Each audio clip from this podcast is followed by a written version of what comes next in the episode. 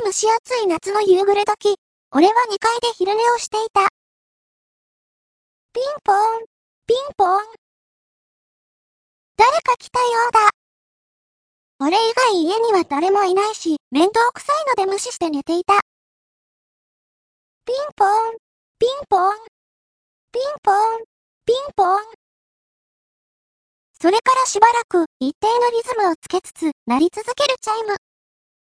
なんだよ、しつこいな一体誰が来たんだ ?2 階の俺の部屋から玄関をそっと見ると、白っぽい服を着た40歳くらいのおばさんが、麦わら帽子をかぶったお揃いの白い服を着た女の子を連れてチャイムを押しているようだ。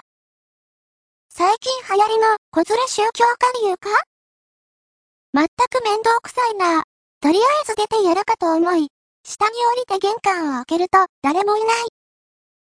なんだよ、もう行ったのか。せっかく出てやったのに。もう一回寝ようと、再び2階の自分の部屋で横になった。すると、ピンポーン、ピンポーン。また鳴った。窓から見ると、またあの親子だ。何なんだ一体。俺は半分切れ気味で、下へ駆け下りた。その間もずっと一定のリズムで鳴り続けるチャイム。玄関のドアをバーンと開けて、怒鳴りつけようとして。誰もいない。ドアを開ける直前まで確かになっていたのに。隠れる場所なんてどこにもないし、どんなに足が速くても一本道の突き当たりにある家から見えなくなるはずがない。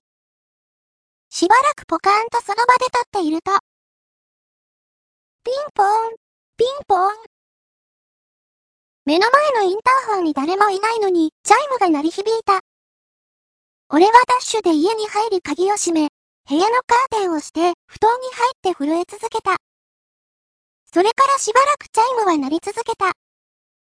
もう一回窓から玄関を見下ろすことは、どうしてもできなかった。次の日の朝、親に叩き起こされた。あんたに手紙、女の人から見たいよ。ニヤニヤしている。新聞を取りに行って見つけたらしい。白い封筒に名前を書いていない。なんでこれで女だってわかるんだよ。とりあえず開けてみると、綺麗な文字で。何かが、あなたの家へ入ろうとしています。とだけ。